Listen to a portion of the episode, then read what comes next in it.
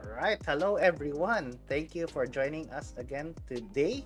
And our guest speaker for today is Engineer Kenneth Samonte.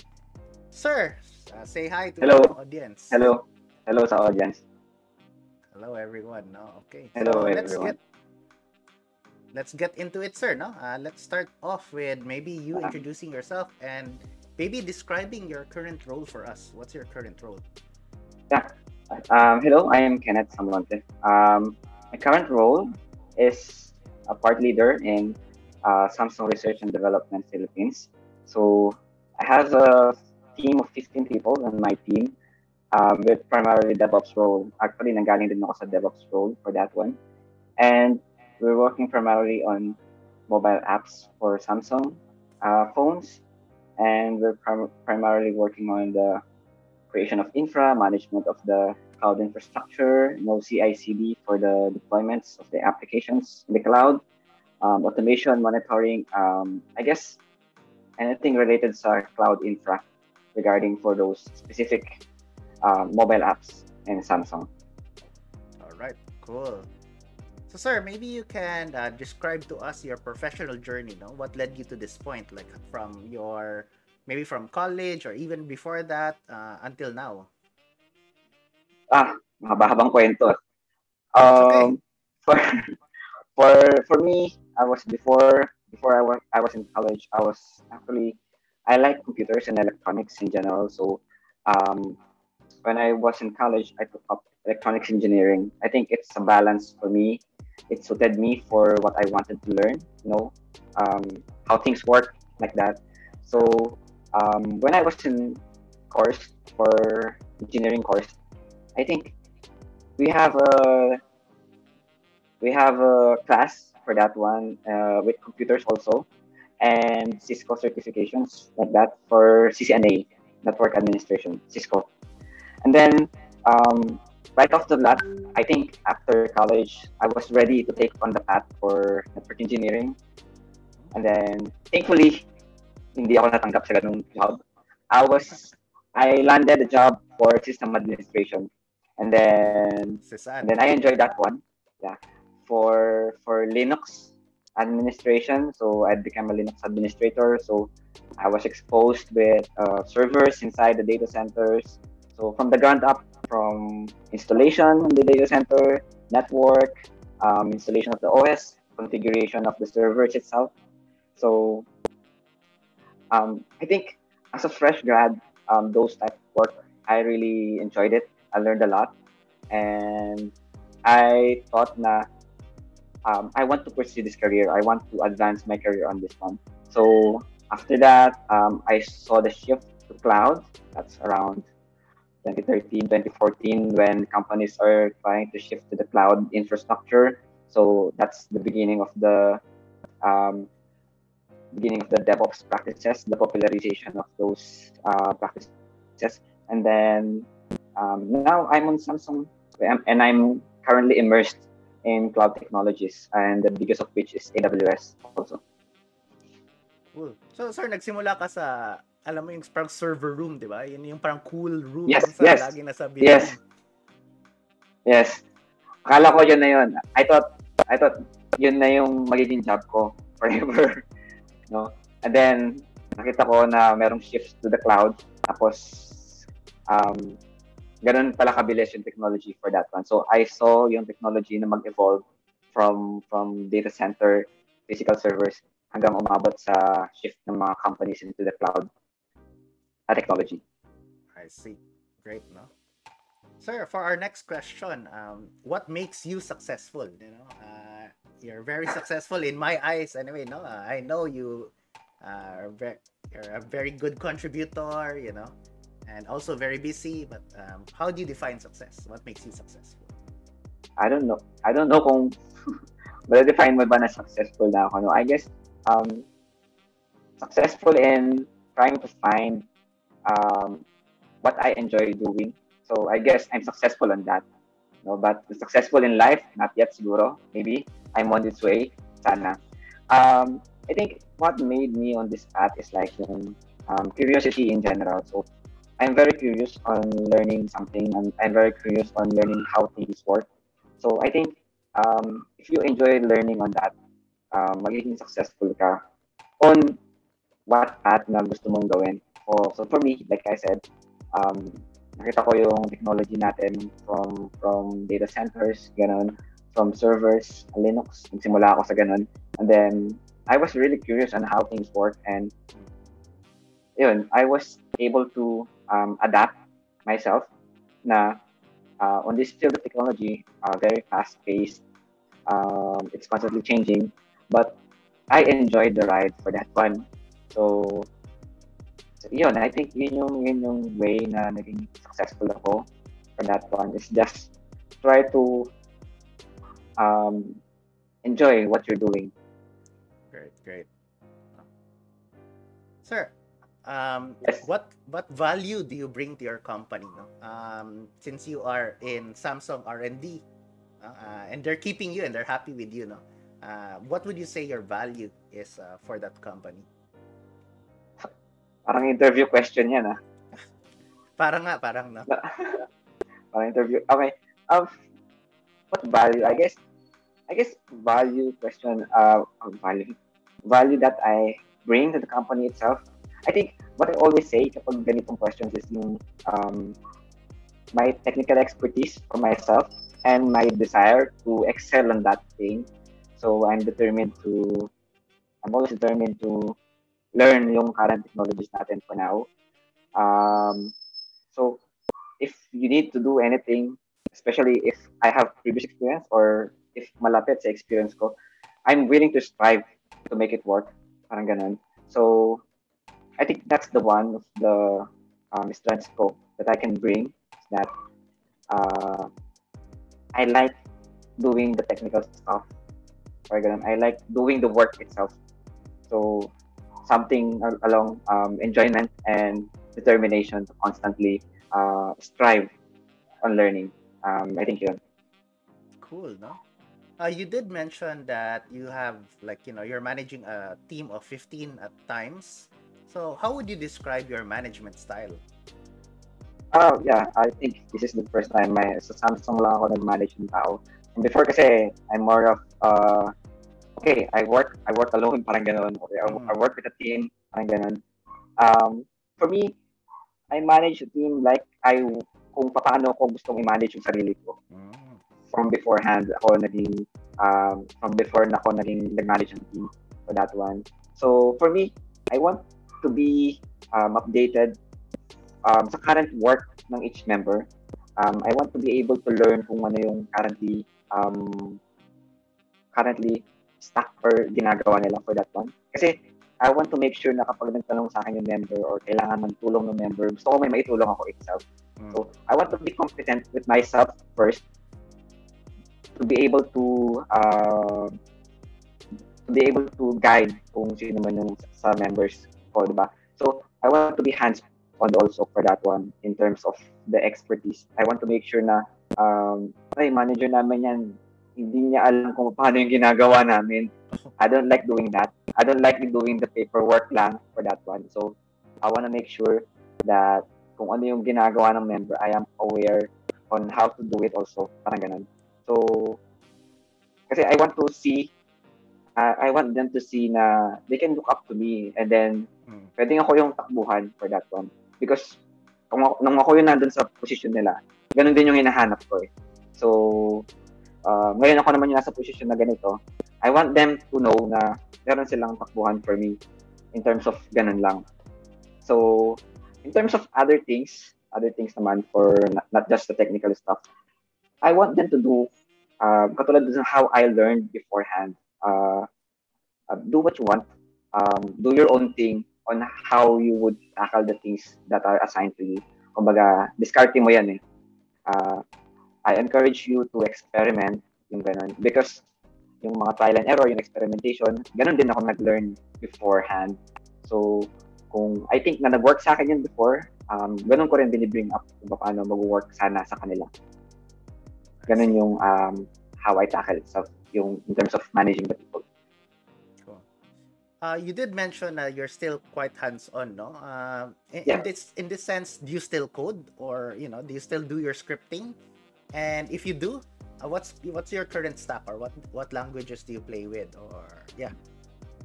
Ah, yes. Um, in terms of development, syempre iba yung app, de- app development mismo Mm. from our um, infrastructure side of the things. Pero in terms of devs, I'm coding um, I'm coding the infrastructure as code like uh, Terraform and configuration management like Ansible. So I actually code. I actually um, do the things na tumutulong for for the team. So if we need to break up the task and then hati-hati from person to person, I can do this. Um, another team member can do this. So actually, um, lagi ko sinasabi sa members ko, kailangan ko mag-hands-on, magkakasakit ako kung puro paperwork company. So, so, yun. Um, I also code like, konti lang, like Node.js from that one. And then scripting, yan. I want, one of my strengths is scripting since I came from, from, from system administration nga, from the good old days of uh, physical servers. So, from those times, I really need, I really need know how to automate things using scripts. So, yun, yun yung mga task na hanggang ngayon gusto ko pa din gawin. Yun gusto ko pa din gawin. And and in terms of hati no or percentage, uh, are you saying uh, parang 50-50, 50% paper or management and then 50% coding uh, at the moment or parang uh, ano yung parang percentage nito? Yeah, I think 50-50 is good. Yeah. I think mas marami pang kaya tayong hands-on. Yeah, 50-50. 50-50. Okay. Yeah. Yeah. Ah, siguro nga, minsan, medyo naisip ko, I think I should, uh, minsan naisip ko na rin na dapat pagtunan ko pansin yung, yung growth ng tao or minsan, ay, hindi ko na na, na nag-guide na maayos because for this one, may times na gano'n, pero iniisip ko pa din yung member kung, siyempre, as a manager, you need to help your members grow then. So, um, I'm striving for that one also, for that, for, for my team. Alright, cool. Sir, um, you know, in IT, there's a lot of unexpected events, no? Um, how do you deal with uh, these events? Yung parang biglaan na lang or let's say, you know, in in cases na unpredictability. Whether situational unpredictability. situational unpredictability. Um, syempre, gusto natin lagi tayong prepared. I mean, yung yung yung mga things na, you know, um, Mm-mm. things that can go wrong will go wrong, so you better prepared for that. Uh, hopefully, ganun yung ideal situation natin. Pero, syempre, hin- hindi naman nangyayari yun. So, in terms of that, before, before, um, syempre, for unexpected things, uh, magsumbong na tayo kung sino ba yung higher up natin. No, sino, sino yung consult who is more experienced than you. So, right now, when you have more experience on that one, so, wala ka namang aasahan kundi yung previous experiences din on how you would deal on it. Diba? So, um, right now, first, na-experience ko na ba ito dati? Or how did I deal with this before? And how do I better deal with this now? Or yung mga situation na ganun. So, for example, if I am on a situation na um, unfamiliar or unexpected, um, first kong gagawin is, of course, assess kung ano yung current situation for that one. Assess in terms of gather all the details, kung ano man yung problem, ano yung tingin mo na solution dun sa problem, kaya ano yung tingin mo na makakasolve dun sa problem. Siyempre, hindi mo sure kung yun nga yun. Pero at least, you need to know yung background and everything else. Kasi before you formulate anything or na, na next action mo, you need to know ano yung current situation, ano yung previous situation for that one. So, ano ba yung nangyayari for that? So, the more information that you gather, the more um, accurate yung magiging next plan of your action. Di ba? So, action ba na to is ako yung makakasolve? Ibang tao ba yung makakasolve? Or, or higher up ba yung makakasolve for that one? So, so in terms of that, laging ganun yung, laging ganun yung direction ko from myself is try to gather information, try to um, uh, formulate a solution for that one. And then, if it doesn't, try to consult others na lang for that one. Sir, right now, sir, ano yung uh, current passion mo? Uh, what are you passionate about? Um, like I said, mahilig ako mga likot for that. Mm-mm. Um, I like electronics still. Um, I'm tinkering, so I'm also a member of the Raspberry Pi Group Philippines. Mm, So, yeah, so I try to learn how to use it in the GPIO codes, yung mga GPIO pins noon, I code with Python minsan. So, I try to experiment on things. I like that. Um, I like computers in general, like yung Linux systems. So, so madami kang IoT devices dyan, sir. Like, you know, ba, ano yung mga special devices mo dyan? May parang weather detector ka ba dyan? Mga ganyan? sensors lang, sensors. For, uh, meron ako mini PC, I think it's an um, Atom, Atom, Atom PC, mini PC, SBC. I use it for um, sensors only, for infrared sensing, you know, pag ginalaw mo yung remote or something, may ganun for that one. I think I I've even controlled the TV using the Raspberry Pi, using the remote, tapos sabog ko sa Raspberry Pi remote TV, parang ganun. So, um, merong mga push buttons, then ako na-create, and then sa web page, parang ganun, you need to light up yung gusto mo magpabukas ng ilaw, parang ganun. So, mm-hmm. nag-install nga din ako ng um, yung assistant for sa Raspberry Pi. Um, ginamit ko rin siya as network switch. I think network router pala for that one. So may Pi hole for the network, home network, um, Lex Media Server, parang ganun. So mm-hmm. I like I like tinkering with things. Like so I think hindi na magbabago yung passion mo for that one because constantly um, you challenge yourself and then you do something. Wala lang. Masaya kasi pag may ginawa ka and then you apply it on your um, day, daily life. Parang ganun. True, true.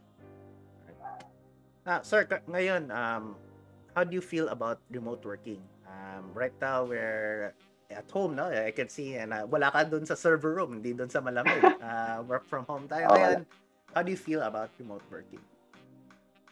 Honestly, nung nasa office, um, they were offering, we have work from home setup din nung nandun pa sa office. Mm. Even before COVID. So for mm. that one, parang two days before, two days, nasa bahay ka, parang ganun. Mm. Yeah. Um, for myself, it was optional. So, lagi ako nasa office lang din.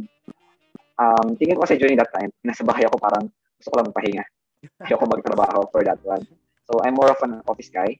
Actually, that, actually, kung hindi lang din na COVID, I think I will still use, I will still choose to be um, at the office. Mm-hmm. Yan. Um, so work from home setup. Um, nakapag-adjust na siguro ako for this one. So, nakapag-adjust in terms of um, how do you cope up with yung nasa bahay ka tapos um, transition ka sa work, parang ganun. So, uh, yun, I make sure na isolated yung lugar mo. You need to have your mindset na um, work is work lang, ganun. So, yung bahay is bahay lang. So, yung separation na yun kasi mahirap gawin pag nasa bahay ka. Mm-hmm. So, so ayun. Um, for me, sana magkaroon ng option for so, pag natapos yung COVID, siyempre hahaba pa din naman yung um, kahit na matapos yung COVID, magkakaroon pa rin tayo ng work from home setup. Obviously, sigurado na yan sa mga companies natin. But I do I do have uh, I do have um, opinion na if people prefer to be in the office, still uh, we should have a good uh, conducive office space for them to be productive. Uh, has this affected your management style? Um, not being able to see your team? Ah, mahirap. I think I think mahirap siya in the sense na syempre kahit na makita mo sila sa video, di ba? Mm-hmm. Or kahit na meron kayong daily meeting for that one, daily catch up. Um, iba pa din eh, iba pa rin yung nasa personal kayo, di ba? um, like me, pagdating sa mga, pag may tanong sila, tapos hands-on na yung mga ganun na work or mismong ano na, conference call lang, video sharing lang, para ganun, screen sharing na yung solution agad. Uh, minsan, mas mabilis kasi yung work in person. So, medyo mahirap yung adjustment for that. No, lalo na ngayong yung pandemic times. True, true. And sir, um, how do you, next question tayo, no? How do you hire? Especially ito, siguro very uh, good question to sa mga who wants to join you, no? As a manager, you're the you're part of the hiring team. Um, how do you hire?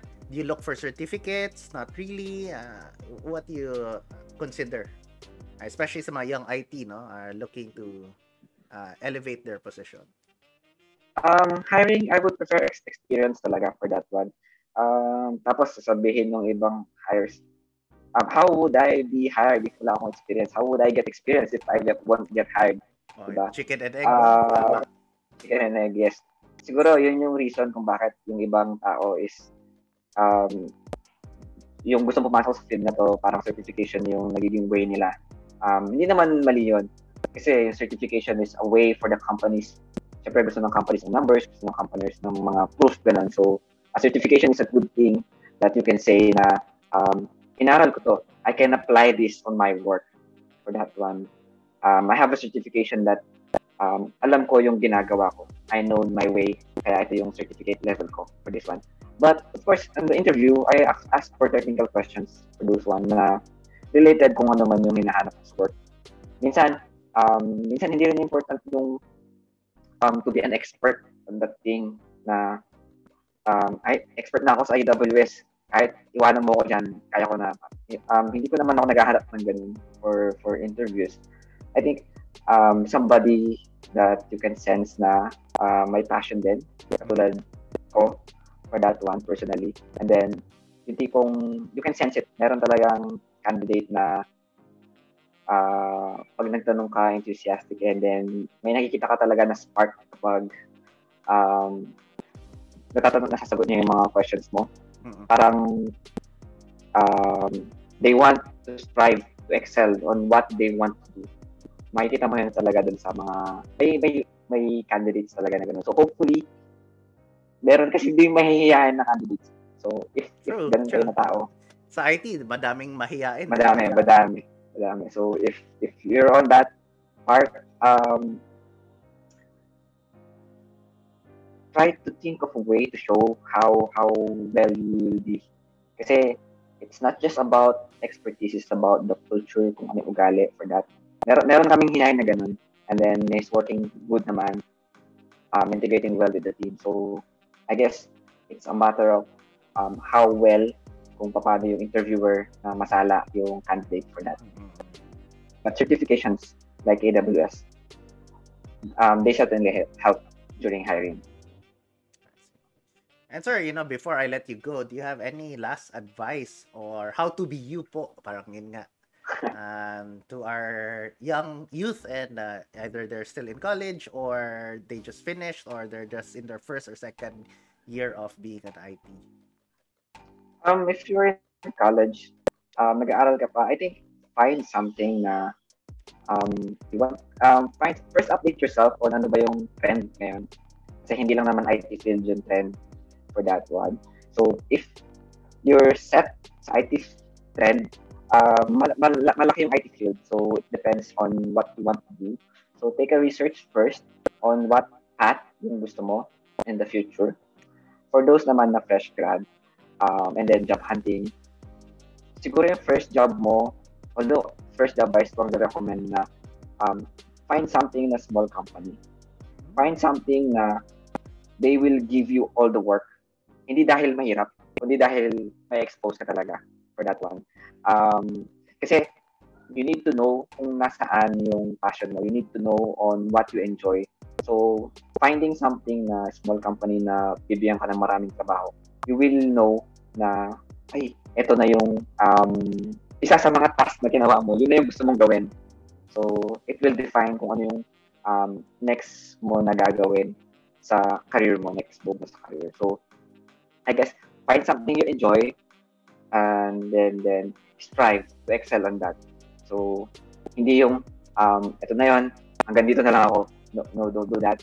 Um, find something that you want to do. Find something that you're happy doing. And then, um, strive to excel on it. You know, to, to learn and to be, uh, yeah, is to be the subject matter expert on that if you really want to pursue yung um, ganong field. All right. No, thank you for those uh, advice no? And again sa ating mga viewers and listeners if ever um uh, round of applause siguro kay Sir Kenneth no? Uh, Engineer Kenneth for his time. And thank you so much sir. I I hope that the rest of you are have learned something no? And if ever you guys want to ask something to Sir Kenneth I'll try to put his uh, details below in the link below you can also comment and I'll be able to forward that to Sir Kenneth as well. No? So again, that's it for our recording this uh, this day. Thank you so much, Sir Kenneth, again, and uh, goodbye, everyone. Thank you for having me and ingat kayong lahat. Ingat. Okay, thank you. So guys, don't forget to always like and subscribe and hit that notification bell also below. Thank you, everyone.